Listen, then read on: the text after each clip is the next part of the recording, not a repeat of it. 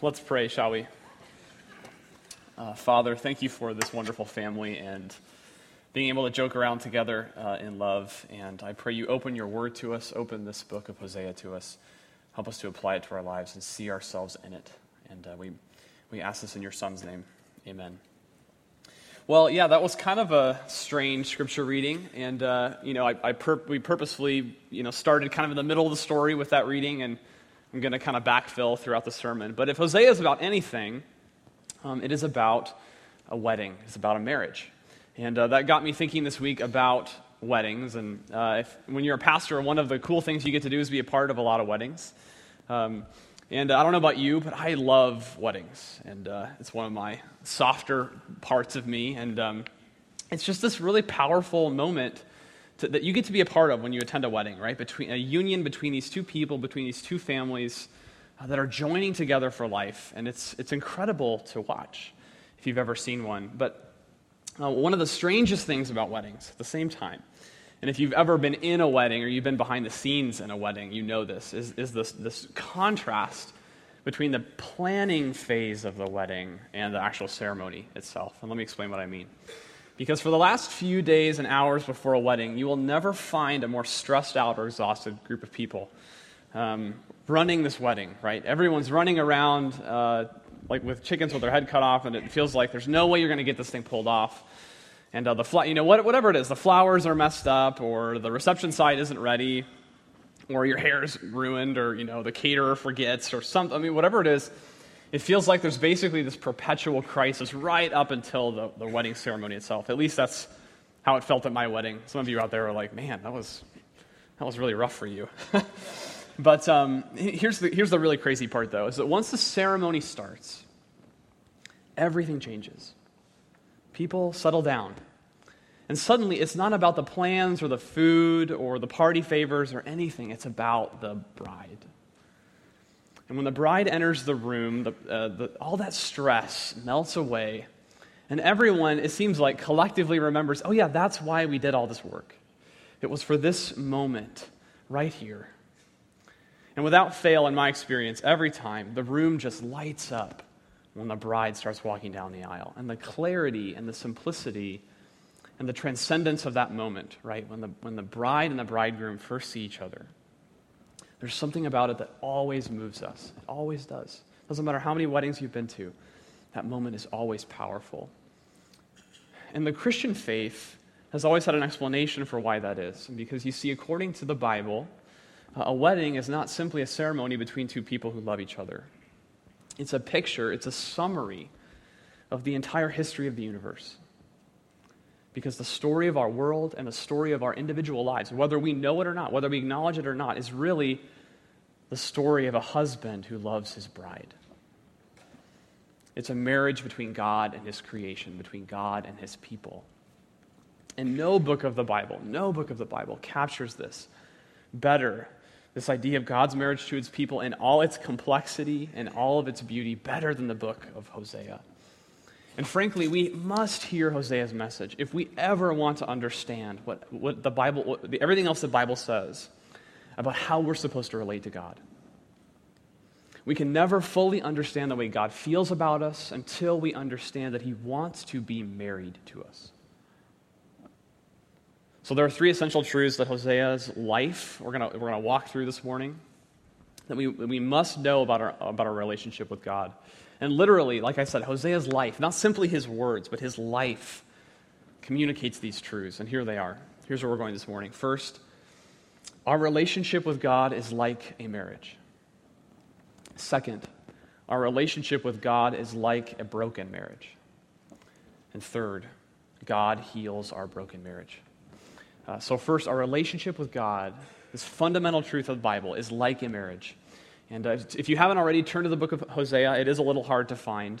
Um, if you get to Isaiah or Jeremiah or Ezekiel and Daniel, just keep turning to the right. It's the first book after Daniel. Turn to Hosea chapter 1. And just a few words as you're turning there about uh, the prophet Hosea. Hosea lived in the 8th century BC in the land of Israel. And he, so he was actually a prophet before Daniel who is, the, who is who we looked at last week. And that's one of the more confusing parts about our English Old Testaments is that they don't move in, the prophets don't move in chronological order. So Hosea is preaching before Daniel at a time in the kingdom of Israel when the kingdom was split into two before the exile to Babylon. Now, if you were part of our history series, which was like, feels like a year ago now, but um, when we talked about the history of Israel, we said there was this moment where the kingdom of Israel split into two. And Israel kept its name, the land, it was the kingdom to the north, and Judah was the kingdom to the south. And Hosea is a prophet to Israel in the north. That's where he lives. And his call to be a prophet is pretty unique compared to the, to the rest of the prophets. Because usually when God calls a prophet, uh, he says something like, Go and tell your people X, whether that's you know, judgment's coming, or a nation's going to invade, or stop oppressing the poor. I mean, whatever that is, he says, Go and tell these people this. But with Hosea, it says in verse 2 of chapter 1 when the Lord first spoke through Hosea, the Lord said to him, Go, take to yourself a wife. Stop there. God says, Go get married. That's how he calls Hosea. And as nice as that maybe sounds for Hosea, who probably wanted to get married anyway, um, it doesn't seem particularly prophetic or meaningful until you get to chapter 3, verse 1, and where God explains why Hosea is commanded to do this. And there, God says, Go love a woman, even as the Lord loves the children of Israel.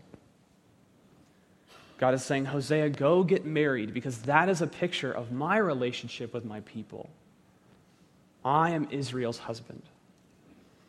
And here we see this theme developing, we've touched on it, that develops throughout the Old Testament, especially in the prophets. And the theme is this God does not simply rule over his people, Israel.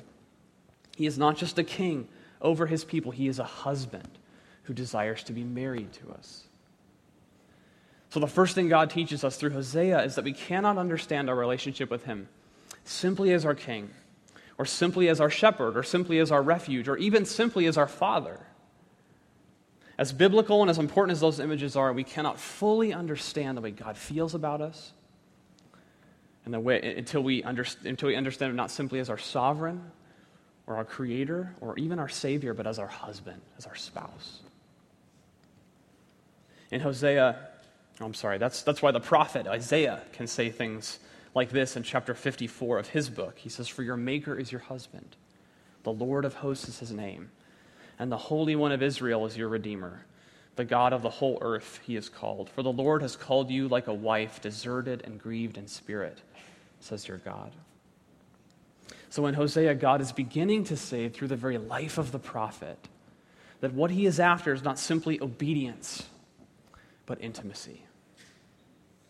He doesn't just want us to think a certain way about him, but to feel a certain way about him, the way a wife does for a husband. And he doesn't just want us, he doesn't just want to be one relationship in our lives, he, a one friendship among many. He wants to be the relationship in our lives. In other words, God, as powerful as He is, as transcendent as He is, and as bizarre as it sounds, is not simply after our allegiance as His people, He's after our love. Because if you think about it, you have to obey your king. You have to obey your king. You don't disobey your king unless you're ready to reap the consequences of that. And in general, you have to obey your father, at least until you're 18 years old. Yeah, I see some, some dads out there like, I wish you'd tell that to my 17 year old. But in general, right, you, when, when push comes to shove, you have to obey your father, your parents. But you choose to commit to your spouse. See the difference? No DNA, no power trip, no authority keeps you tethered to your spouse. It's only the love that you have for each other and the commitments you made to each other to do that. This is why marriage uniquely has vows. Doctors don't have parents go through vows when their child is born. And kings, likewise, don't have their subjects take vows when they come under their authority. But when you get married, there are vows. And there are several unique uh, things in this relationship uh, that you can't understand what God wants with you until you understand these things. You have to understand marriage. Doesn't mean you have to be married to get it, but you have to understand marriage. Because God says everything that is true of marriage is true of my relationship to you. So here are a few implications of this, of this point, of this truth from Isaiah. First, God desires intimacy with us. He desires intimacy. Now, we touched on that already. Marriage is incredibly intimate. It's incredibly intimate. And intimacy is another way of describing the unique ability of spouses to know everything about you. even the things you don't want them to know about you, and even the things that you probably don't know about yourself. Because I can hide stuff from my friends, I can hide stuff from my boss, from my coworkers, and even from my kids to a certain extent. But with your spouse, you cannot get away with anything for very long. The relationship is too intimate, it's too close. And of course, you, when you think about that, in the best marriages, this leads to a, a level of transparency that you really can't have with anyone else. You get comfortable around each other because you are so known. And an example of this in my own life is when I'm at work, I don't, I don't walk around in my underwear, which should be a comfort to everyone here. But when I'm at work, I don't walk around in my underwear. When I'm, with, uh, when I'm around my spouse, I don't think twice about it. And in general, she's okay with that. But because the relationship is intimate. She knows all my flaws, and I know hers, but we're secure in that knowledge. Marriage is incredibly intimate, and there's safety in that intimacy. So when God compares our relationship to Him with a marriage, when He commands Hosea to get married in chapter 1, He's saying He wants to be intimately involved in every part of your life. He cannot be known at a distance. He wants proximity, He wants closeness. He knows everything about you, even the stuff that you don't know about you. And He wants you to spend the rest of your life getting to know Him. He wants immediate access and the transparency that only a spouse can have with you. God wants that. Second, God desires intimacy. He also desires exclusivity with us. Exclusivity. Marriage is inherently exclusive. The strongest marriages make that relationship the most important one. It's exclusively at the top of the list, and everything else, everything else becomes negotiable in life. Everything else revolves around the marriage, from the very dramatic things in life to the very mundane things in life. When Becca and I got really serious, and we were living in different cities, and we, and we knew that I, I knew that at some point one of us would need to make the dramatic decision to move to be with the other, whether that was Chicago with me or Washington, D.C. with her. I knew that my relationship with her, these dramatic decisions, I, she was the, the number one priority. Uh, what I didn't learn until much later was that I couldn't even make evening plans without my spouse, right? The, the smallest decisions, you have to include your spouse. The marriage becomes the number one priority, and at the end of the day, it cannot make room for anyone else. Even children, the health of marriage trickles down to every other relationship. It's that central. And if the marriage is strong, everything else can be falling apart, but you know you're going to be okay. But if the marriage is weak, everything else can be going great. But you feel like you're a mess. God wants that exclusivity with you. He, he's not an add on, He's not just there when you need Him. He wants to be the number one priority, the relationship around which everything else in your life revolves. And if anything gets in the way, it's got to go for the sake of the marriage. God desires intimacy, He wants exclusivity with us too. And then finally, God wants His love to transform us. Transform us. Marriage has incredible transforming power over people. Marital relationships have a power over us that no other relationship really does. And your spouse's voice becomes the most important one in your life. And, and this is why the way you speak to your spouse is so important. If you say something dumb to your friend, they can generally get over it quickly. If you say something dumb to your spouse, even something small, something hurtful, the fallout can be devastating. And it can take several conversations to mend. And if it's bad enough, it can take years to fix. It has that much power. Likewise, your spouse can lift you up and define you in ways that no one else can do. For example, it, as nice as it is to hear from grandma, I love you. And I'm not diminishing that. I'm it's true. That's, that's good. But it's, but it's totally different to hear the person that you are in love with say for the first time, I'm in love with you. Totally different. When an acquaintance says you're a loving and kind person, it, it feels good. But when your wife says that, when your husband says that, and they mean it, it renews your strength, it buoys you up like nothing else can. Your spouse can heal you and mend you and define you like no one else. Their opinion of you trumps all others. If God is saying, I can have that kind of transforming power in your life, I can define you, I can make you beautiful, I can love you like no one else can, no matter what else is happening in your life, no matter what people say about you, no matter what's happening at your job, in your family, with your health, with your possessions, regardless of your ever changing circumstances as a human being, I can define you. I will always see you as my perfect bride if you let me.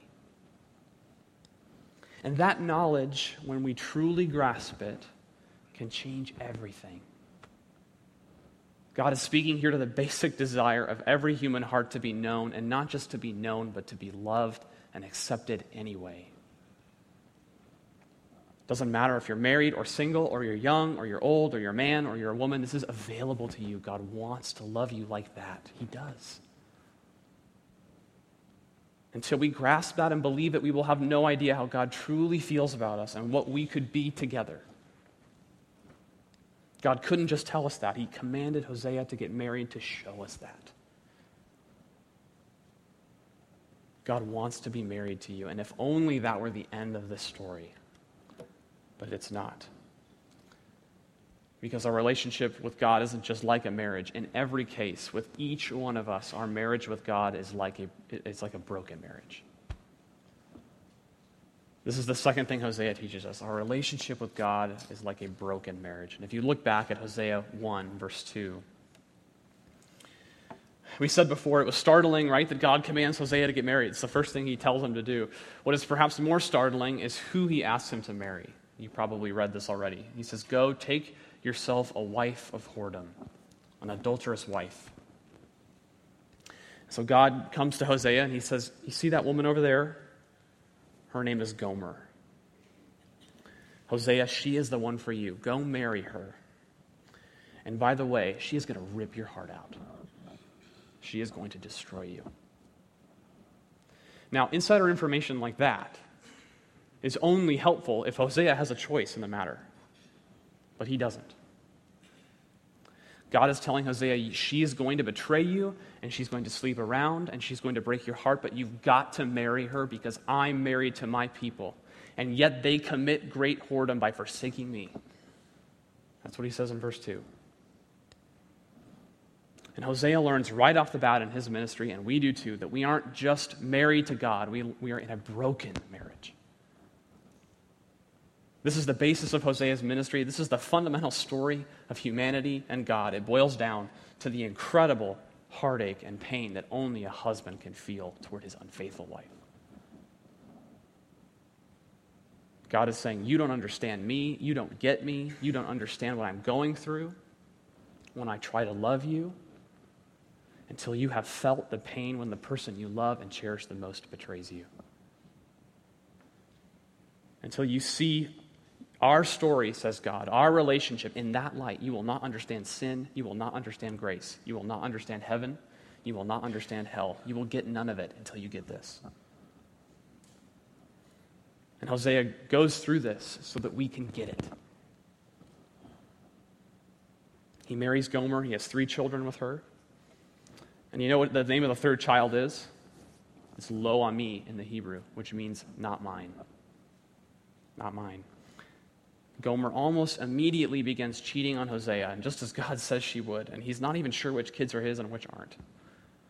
But by the third one, he's pretty convinced this child is not mine. And that alone seems bad enough, doesn't it?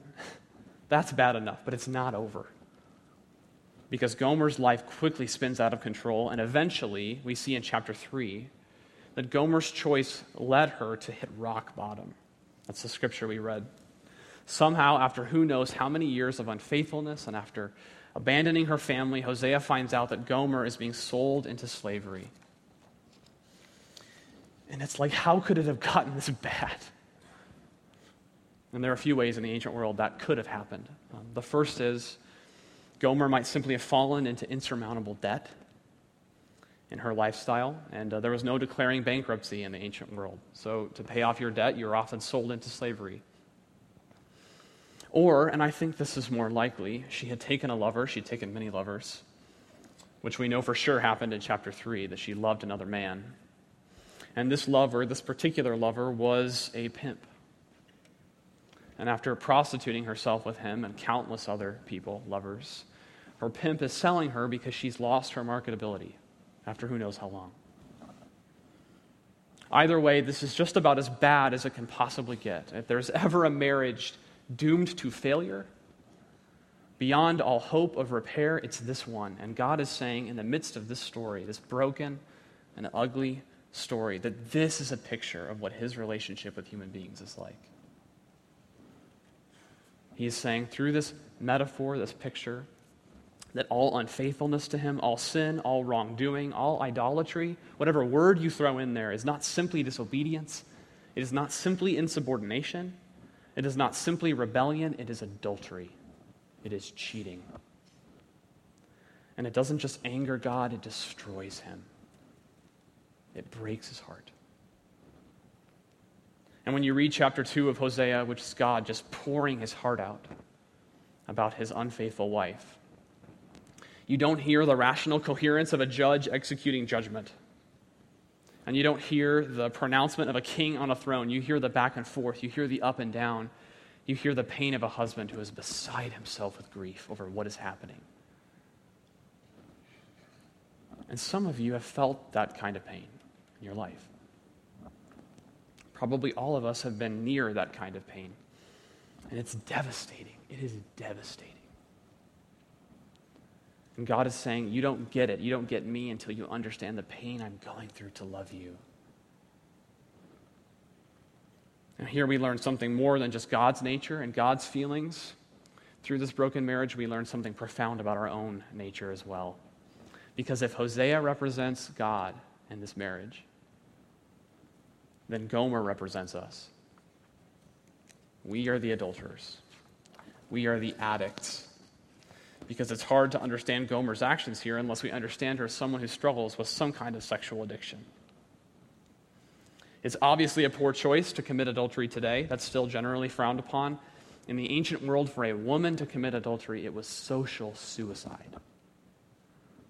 It was an offense punishable by death, and you would never get married again. You would never be accepted into mainstream society ever again. That was it. And yet, Gomer seems unable to help herself. She willingly chooses a life of prostitution and public shame over a good marriage with three children. And we do the same thing. We choose the most momentary pleasure, the most fleeting satisfaction, the most hollow accolades over the eternal and unchanging love of God, our husband, almost every day. In Hosea chapter 3, God says that his people turn to other gods and they worship them instead of me. He's saying, What Gomer does, Hosea, in your life, my people do to me. And of course, all of these gods that he's referencing here in the ancient times, they represented things that we still run after and worship today. Things like sex or wealth or power or comfort or ease or achievement. They even represent good things that can be turned into ultimate things that we worship. Things like wanting to get married more than anything else, things like wanting children more than anything else, things that, like wanting our health back more than anything else, or to be physically desirable or beautiful. And all of these things we run after today. It's the same thing, and we almost can't help ourselves. And God is saying, like a sexual addict, you adulterate with other gods instead of me. And they can't save you and they can't heal you they're killing you, and you know it. You know it. We know it. I mean, think about it. Think about the things that keep you up at night with worry. Think about the things you daydream about. You can't help yourself. If you're like me, there are things like impressing people at work or achieving success or feeling secure about your finances or having the perfect family or being the best person that everyone likes. And yet, each one of those things just teases us. We never have them and we are only as good as our last project or our latest failure, and we never get the long that we rest, the, rest that we long for. We never find it. And the pleasure we get and the success or the wealth we get dissipates just as quickly as it comes, and these things never satisfy. the way we want them to, and yet we run after them over and over and over again. This is the universal human experience. The things we want do not satisfy. And it's insane, isn't it? It's idiotic. It's crazy. It's addiction. It's addiction. And just like Gomer, we too find ourselves enslaved by these insatiable desires, and the Bible, the, the Bible calls idols. Because if addicts are anything, regardless of their drug of choice, if addicts are anything, they are slaves. And despite the inner emptiness that they feel when they engage in their addiction, return to it they do, and we do. And until we see Hosea's story as our own and Gomer's story as our own, we will not understand how God feels about us, what is going on in his heart when we make certain choices, nor will we really understand ourselves, our own hearts, and why we feel this great emptiness in the things that we run after. And, perhaps most importantly, we will never understand how God heals our broken marriage. This is the last lesson of Hosea, is that God heals our broken marriage. So, back in Hosea chapter 3, despite everything that has happened, and after Gomer really abandoned her husband and children, God has a final command for Hosea in verse 2. He says, Go again and love a woman who is loved by another man and is an adulteress. So Hosea went and bought her. Bought her. Now, the text is a little ambiguous here, but as we said before, the most likely explanation is that Gomer has been sold into slavery and that Hosea has discovered her again at some kind of public auction. That's how slaves were sold in those days tied to a post, mostly or completely naked and exposed, and sold to the highest bidder. That's how it worked. Now, just, just put yourself in that moment. Think, can you imagine what Hosea is thinking when he sees his wife? He sees the woman that he loves, the mother of his children, who has hurt him so much. He sees her. She is so broken. She is so used.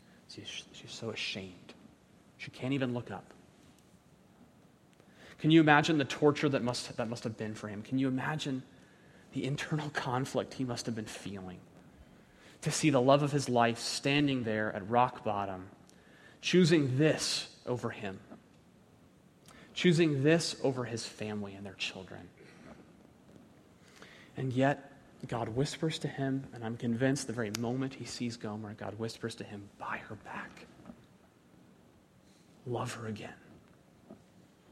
Because that is what I'm going to do.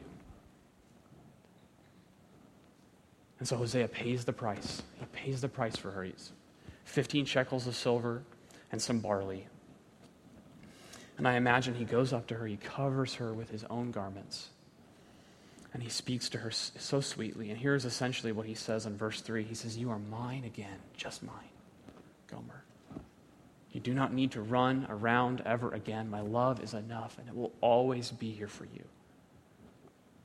We've got a lot to do to make this work, to make this better, but I promise to be yours forever. And he remarries her on the spot. And in this moment of intimacy that I think saves Gomer's life, in this moment of her salvation and finally finding rest in the love of her husband, God is saying, He is buying us back.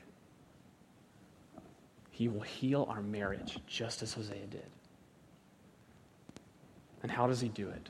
Where do we see God paying the price for our adultery? Well, it's no accident that in verse 5 of chapter 3, God says the people will return and seek King David. Now, even at Hosea's writing this, King David is dead. So, who in the world is he talking about?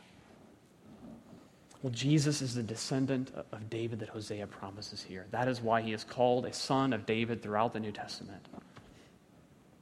But he's not simply the king we long for, he's the husband who pursues us, who loves us despite ourselves. It's no accident that the beginning of John's gospel in the New Testament, chapter 2, the first place Jesus goes to is not a synagogue, it is not a temple. It is not even to the marketplace to preach a sermon. It's he, the first place Jesus goes is to a wedding. He goes to a wedding. It's as if Jesus is saying right off the bat that the controlling picture of his ministry is not of a conquering king, like we might expect, but a bridegroom preparing a bride for a wedding. It's as if, in a real sense, everything Jesus is about to do in his life and in his death and in his resurrection is preparation for a wedding ceremony, and that is exactly what he's doing. When God sends his son Jesus into the world, he does so because he so loved the world as a husband loves his wife. So, it is, so Jesus, it's Jesus who pays the price, sold into slavery for 30 pieces of silver. And it's Jesus who's stripped naked and publicly shamed. And it's Jesus who suffers the death penalty for our adultery. And it's Jesus who clothes us in his righteousness and sets captives free from spiritual addiction. And it's Jesus, the Lamb of God, who waits for us at the front of the aisle in Revelation chapter 21 at the end of time and all the stains and the pain and the heartache of our adultery and of our unfaithfulness and of our addictions are gone forever in that moment in verse 2 of Revelation 21. And I saw the holy city, the new Jerusalem. I saw God's people coming down out of heaven from God, prepared as a bride adorned for her husband without blemish. Perfect. Yes, we all have a broken marriage with God, but in Jesus, God has purchased us back. And do you know what that means? It means that you cannot out sin God's love for you. You cannot out sin God's love for you. You can try to divorce God all you want, but He will never stop pursuing you. He will never stop loving you.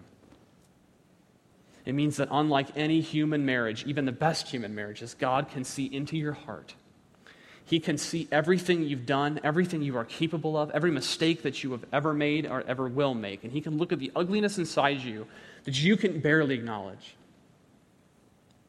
He can look at that dead in the eye and say, You are my bride. You are my spouse.